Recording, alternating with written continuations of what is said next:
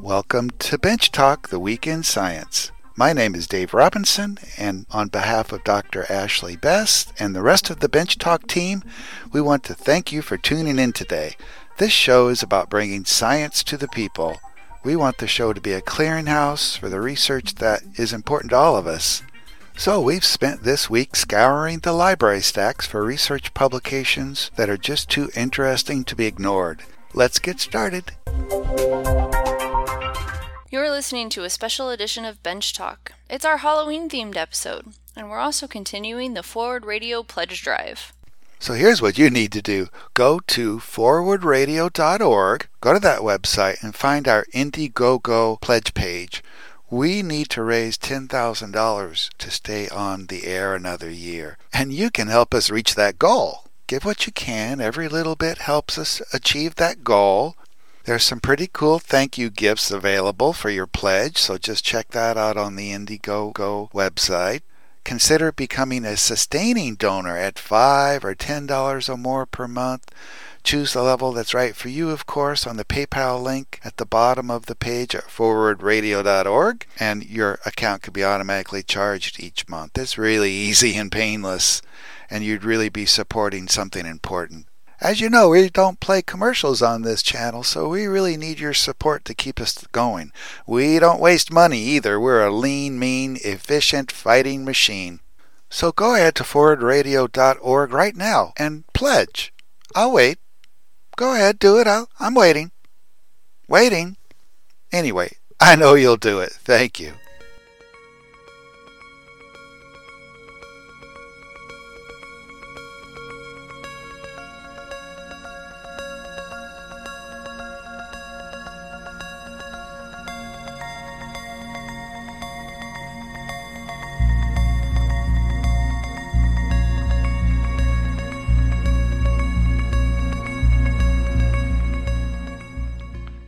Is upon us.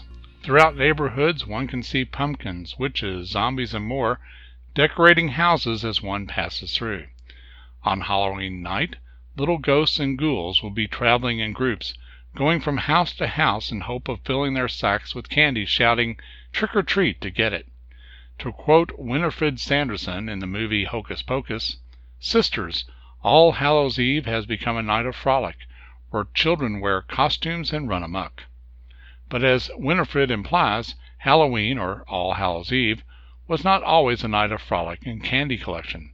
In fact, Halloween has a bit of an astronomy connection to it.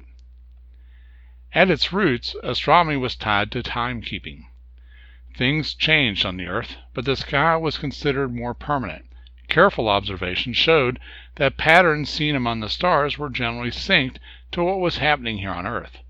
Certain patterns of stars would be visible in the early evenings during certain times of the year. The moon and the sun were also seen to undergo repeatable and predictable patterns, and those that studied the sky, the early astronomers, noted those patterns. The sun's periodic rise and set locations along the horizon play a role as to the date of Halloween. If one watches the location of sunrise over the course of a year, for example, one would find that the sun does not always rise in the east. Its rise point swings from a point north of east to a point south of east and back again over the course of a year. The northern and southern extremes are called the solstices, and mark the first day of summer and winter here in the northern hemisphere. The summer solstice is on or near June 21st, while the winter solstice is on or near December 22nd. Halfway between these extremes the sun rises due east on two separate dates, the equinoxes. There is a spring equinox, marking the midpoint of the sun's apparent rise more and more toward the north each morning after the winter solstice. Six months later there is the autumnal equinox, marking the midpoint of the sun's apparent rising more and more to the south each morning after the summer solstice.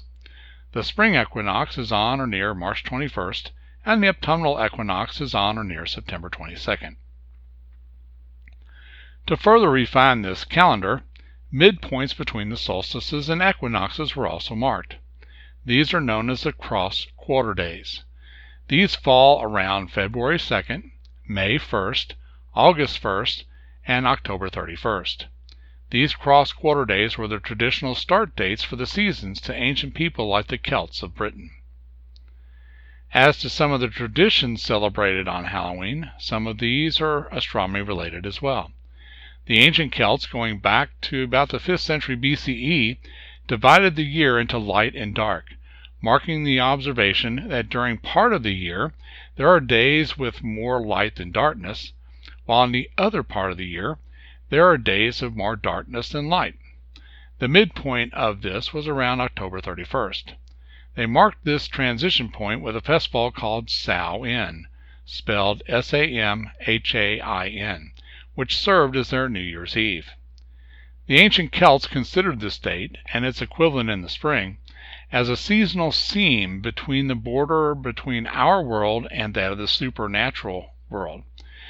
At this time the spirits of the dead could pass into our world, perhaps causing mischief. The people would disguise themselves, or leave out small cakes or apples or other treats to ward off the spirits. Some would even travel door to door to gather treats to appease those spirits that no longer had living relatives to provide for them. This was a time that people feared. Druids, the mystics of the Celts, would build huge bonfires while the people themselves would extinguish their own hearth fires in the hopes of drawing the spirits away from homes. As the bonfires died down, embers were carried in hollowed out turnips which could act as a lantern and be used to relight the hearth fires back home. In the ninth century AD, with the spread of Christianity, many festivals celebrated by pagan people were absorbed and redefined to make the transition of these pagan people to Christianity more palatable. In the case of Samhain, the Catholic Church created the feast day of All Saints, celebrated on November 1st. That would make October 31st the eve of All Saints' Day, or All Hallows' Eve, eventually corrupted to Halloween. To some degree, the Catholic Church played a role in the conversion of Halloween from a celebratory time to one of dread, characterizing All Hallows' Eve as a time when evil spirits or demons, evil forces associated with the devil, were afoot. This would distinguish All Hallows' Eve with the more pious celebration of saints the next day. In the nineteenth century many Irish and Scottish immigrants came to America, and they brought with them many of their own traditions. Some of these traditions can be seen in the folklore attributed to Halloween. This includes witches flying on broomsticks through the night, for example, and turnip lanterns. The use of turnips was converted to that of pumpkins, which were more plentiful here in America. Pumpkins were also easier to carve. Over time, pumpkin carving has become quite the elaborate activity for modern Halloween. Today it seems that Halloween has gone back to its roots. Rather than being a time of dread when devilish forces are afoot, America's version of Halloween has again become a time of fun and frolic. Dressing up in costumes is often humorous and scary. Throwing themed parties and collecting candy, in a sense, return Halloween to its roots. And it should. There are more than a few of our modern holidays that have some connection to astronomy in its guise as timekeeping. In future editions, it may be possible to spend a bit of time making those connections here in this program.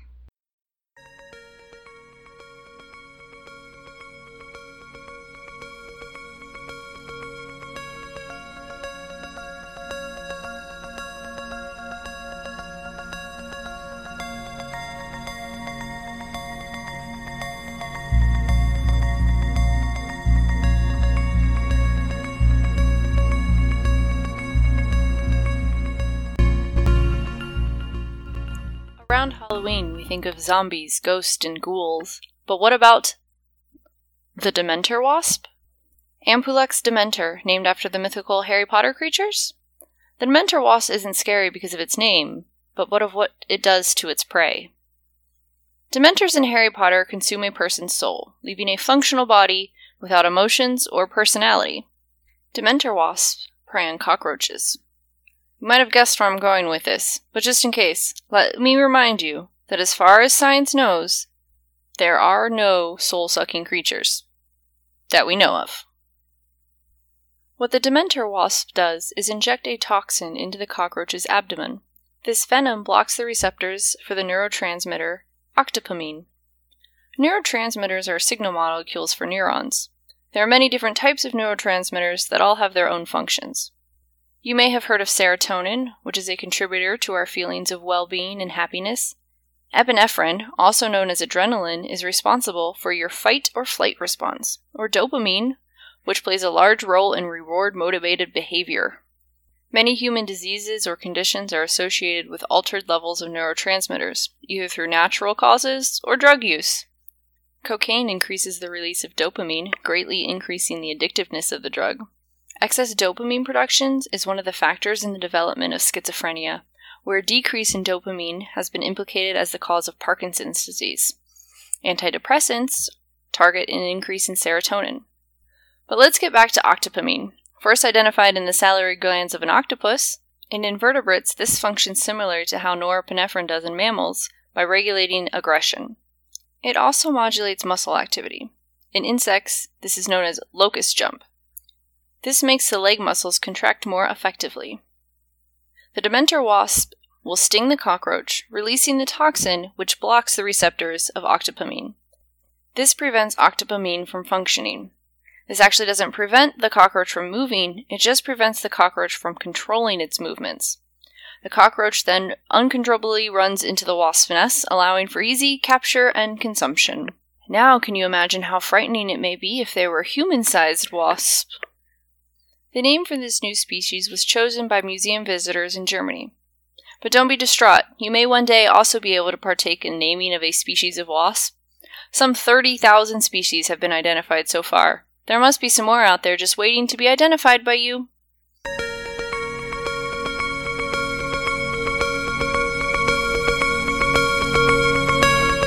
Hey Ashley, you're a microbiologist. You probably already know about this event that happened in Kazakhstan back in 2015. Kazakhstan is this very large country south of Russia, east of the Ukraine, west of Mongolia. Back in 2015, there was a BBC camera crew in Kazakhstan.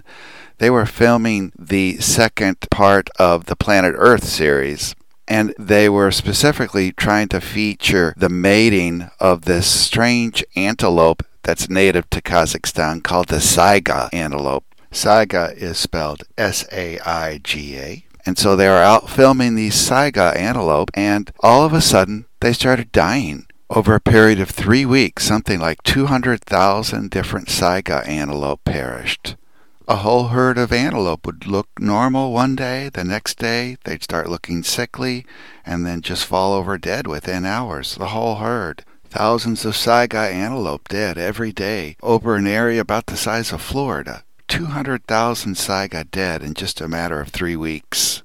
Now, the saiga antelope was already an endangered species. It's because it had been widely poached during the fall of the Soviet Union.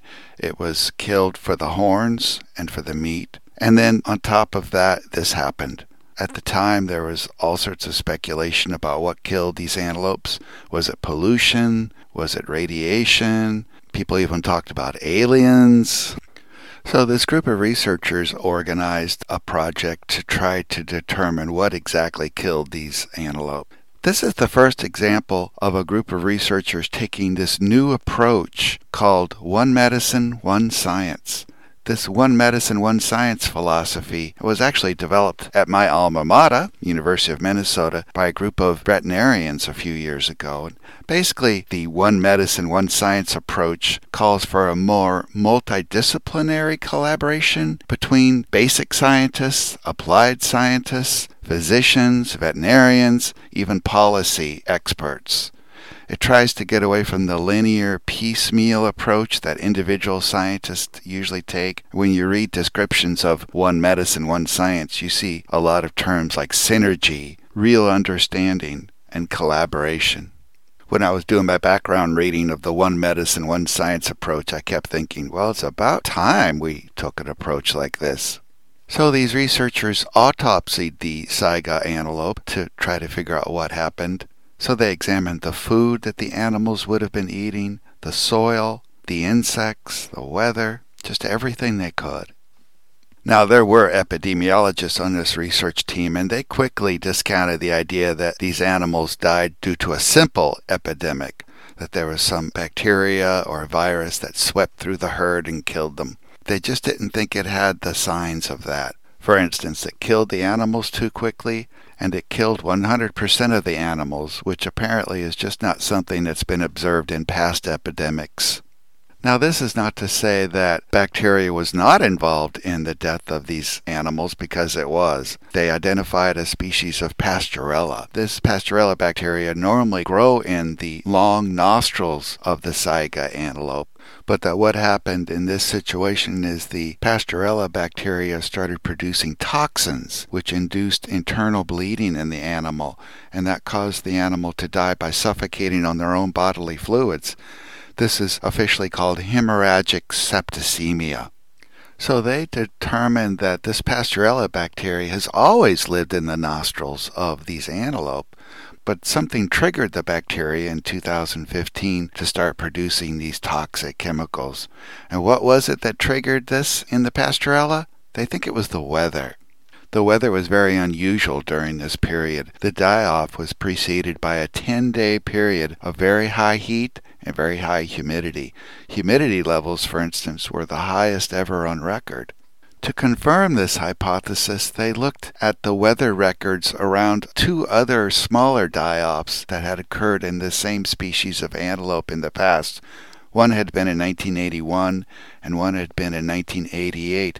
And sure enough, both of those smaller die offs had been preceded by the same kind of weather high temperatures and high humidity.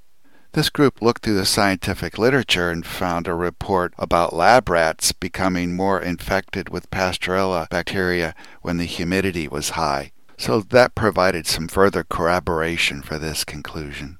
Now, the good news, other than that they did figure out what probably killed the saiga antelope high temperature and high humidity, the good news is that the species is not extinct.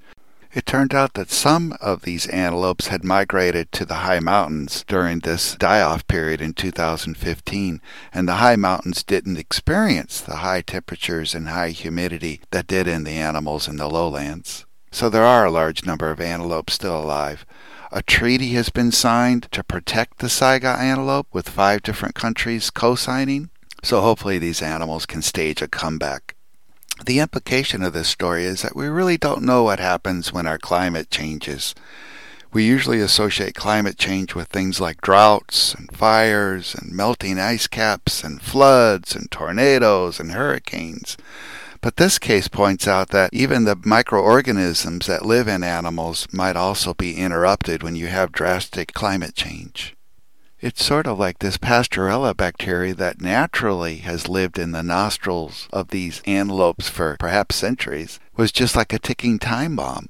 And when the climate changed in that area, it became more humid and higher temperatures, that just induced this physiological change in the bacteria, which appeared to have a fatal effect on the host, the antelope itself. It makes you wonder whether there's any other animals out there that have a natural microbiome that could turn on the host if the climate happens to change in a certain way. This might be what's going on with the white nose syndrome that we see in bats in this part of the country. And then to take it a step further, you wonder could this happen to us? I found a short discussion of this question, and the general thought was probably not. Since humans are already adapted to so many different climates, we live in deserts, mountains, very cold climates, very hot climates. The weather changes from month to month, that our microbiome is probably pretty used to these changes in the environment. But natural species or native species of animals that have evolved to live in only one certain area might not be so well adapted. Another exciting thing about this research project is that it's a very powerful example of what could happen when researchers from different disciplines get together and collaborate trying to solve a specific problem.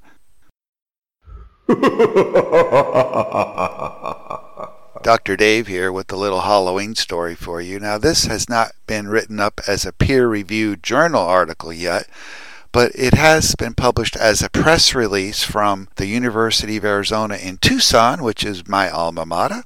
And this was just the last few weeks here in October of 2018. The story has to do with a group of archaeologists who were digging at a burial ground in central Italy this last summer. The bodies buried at this cemetery are thought to be from about the mid 400 AD years, and they only contain the buried bodies of children and infants. It's called the Cemetery of the Babies, and more than 50 bodies have been found buried here so far, mostly infants. There is some evidence that there was a malaria epidemic at that time because they found the malaria parasite in the body of some of these buried children. They also found some other physical signs of malarial infection in these buried children's bodies. Now, it's sort of macabre, but they've also found a lot of strange items buried alongside these infants' bodies. We're talking things like the talons of raven, the bones of toads, the bronze cauldrons filled with ash, and the remains of puppies. This sounds like some sort of Shakespearean play. Or maybe Harry Potter? Now, these strange items, the bones of toads and the talons of ravens, they're commonly associated with witchcraft and magic. The body of one three year old girl found in this burial ground was found with stones tied to her hands and feet. That's a practice used by different cultures throughout history to keep the deceased in their graves. So a three year old girl dies, and the villagers are so afraid of her coming to life, digging her way out of that grave somehow, that they have to tie her down with rocks? That's pretty crazy. Hey, don't forget we're talking about Italy in 400 AD here. So this particular thing isn't new. It's already been known that the ancient Romans would often employ practices associated with witchcraft to prevent evil or whatever else might hurt other people from escaping graves. But what they found this summer was the skull and bones of a 10 year old child. They don't know if it was a girl or a boy. This 10 year old child had a large rock lodged inside of its mouth. The photo of it is quite eerie. It's a skull lying on the side in the grave, and its teeth are clamped around this large stone it's about as large as a medium sized potato, I would say. The rock apparently has teeth marks on it, indicating that it was probably forced into the 10 year old's mouth after he or she died. This is not the first time that an ancient buried body has been found to have a stone inserted into its mouth. There was the case of an elderly 16th century woman found buried in Venice, Italy, and she had a brick in her mouth. They call her the Vampire of Venice. Now, a vampire is a mythological creature that exists by feeding on the blood of the living. Even though Bram Stoker's novel Dracula is the quintessential vampire, it's interesting to note that the idea of the vampire seems almost universal, as it exists in the historical cultures of Europe, Africa, India, the Middle East, and Asia. Even the ancient Aztec culture in what is now Mexico has tales of skeletal faced spirits who come back to life. And it's not just the vampire of Venice, that woman who had a brick in her mouth, or this new discovery of the 10 year old with a rock in its mouth that has been discovered by archaeologists. There's an adult male from the 3rd or 4th century in England that was found buried face down with his tongue removed, and a stone had been put in his mouth instead and there are some bodies buried in 15th century Poland where sickles were tied around their necks or rocks were pried around the skull to prevent the mouth from opening. Now, apparently, archaeologists casually call these kinds of burials vampire burials because they are associated with the belief that the dead could somehow rise again and cause harm to others. Other ancient examples of vampire burials include bodies staked to the ground through the heart, or bodies that were dismembered after death but before burial. And although vampire burials are thought to be something that the ancient Romans did quite often, it apparently was also practiced by the ancient Egyptians, Greeks, and Babylonians. It's thought that maybe the reason rocks and bricks were put into the mouths of the dead was to prevent that dead person from coming back to life again and feasting, eating the living. Now, this idea that the dead might come back and feast on the living might come from the bloating that often occurs after dying. So, even a thin person, or a child, by the way, might bloat up enough after death that it makes it seem like they've been eating even when they were dead because they've gained weight. Blood sometimes can be forced out of the body through the mouth due to the pressure from bloating, and this might have made people think that it was feeding on the dead because of that blood coming out of the mouth. And this might be why the villagers would try to block the mouth with rocks or bricks to prevent it from feeding on other people. Archaeologists are thinking that it might be the people in the village who died first at the beginning of an epidemic, whether it was a malaria epidemic or cholera, smallpox, the plague, whatever the epidemic. Maybe it was the people who died first that were more likely to receive this vampire burial. Overall, it sounds like these bodies that they call vampire burials don't show signs of violence, they don't show signs of severe trauma to the body. What killed them? Well, maybe it was the epidemic, the malaria in this case.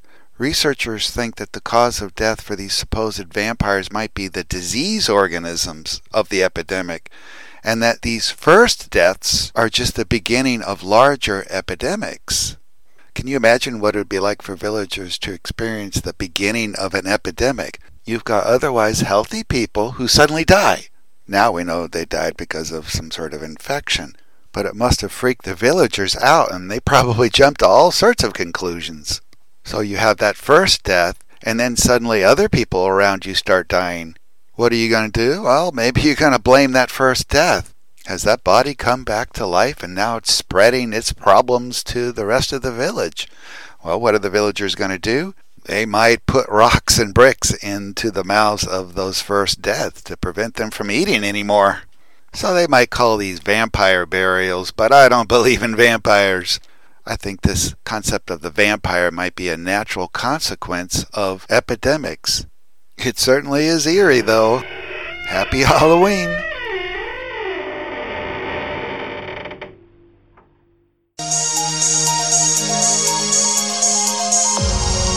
Well, that's the show this week. Thank you for listening to Bench Talk, the Week in Science. We think the world is a fascinating place, and science is a good way to explore it. Science truly empowers all of us. If you want to learn more about the show, go to our Facebook page. Just search for Bench Talk, two words on Facebook. You can also email us at benchtalkradio at gmail.com. That's one word, benchtalkradio at gmail.com. Now, all of our episodes are podcasted on SoundCloud, so just visit the station's website at www.forwardradio.org and scroll down to the program archives. That's www.forwardradio.org to listen to any of our old episodes. If you live outside of the Louisville broadcast area, you can still listen to us on live stream at that same website, www.forwardradio.org. This show is broadcast on WFMP LP 106.5 FM every Monday at 7:30 p.m. that's Eastern Time, 11:30 a.m. every Tuesday, and 7:30 a.m. every Wednesday. Thank you for listening to WFMP LP 106.5 FM, your grassroots volunteer run, listener supported community radio station in Louisville, Kentucky, where there is still a little room for evidence based rational analysis. Thank you.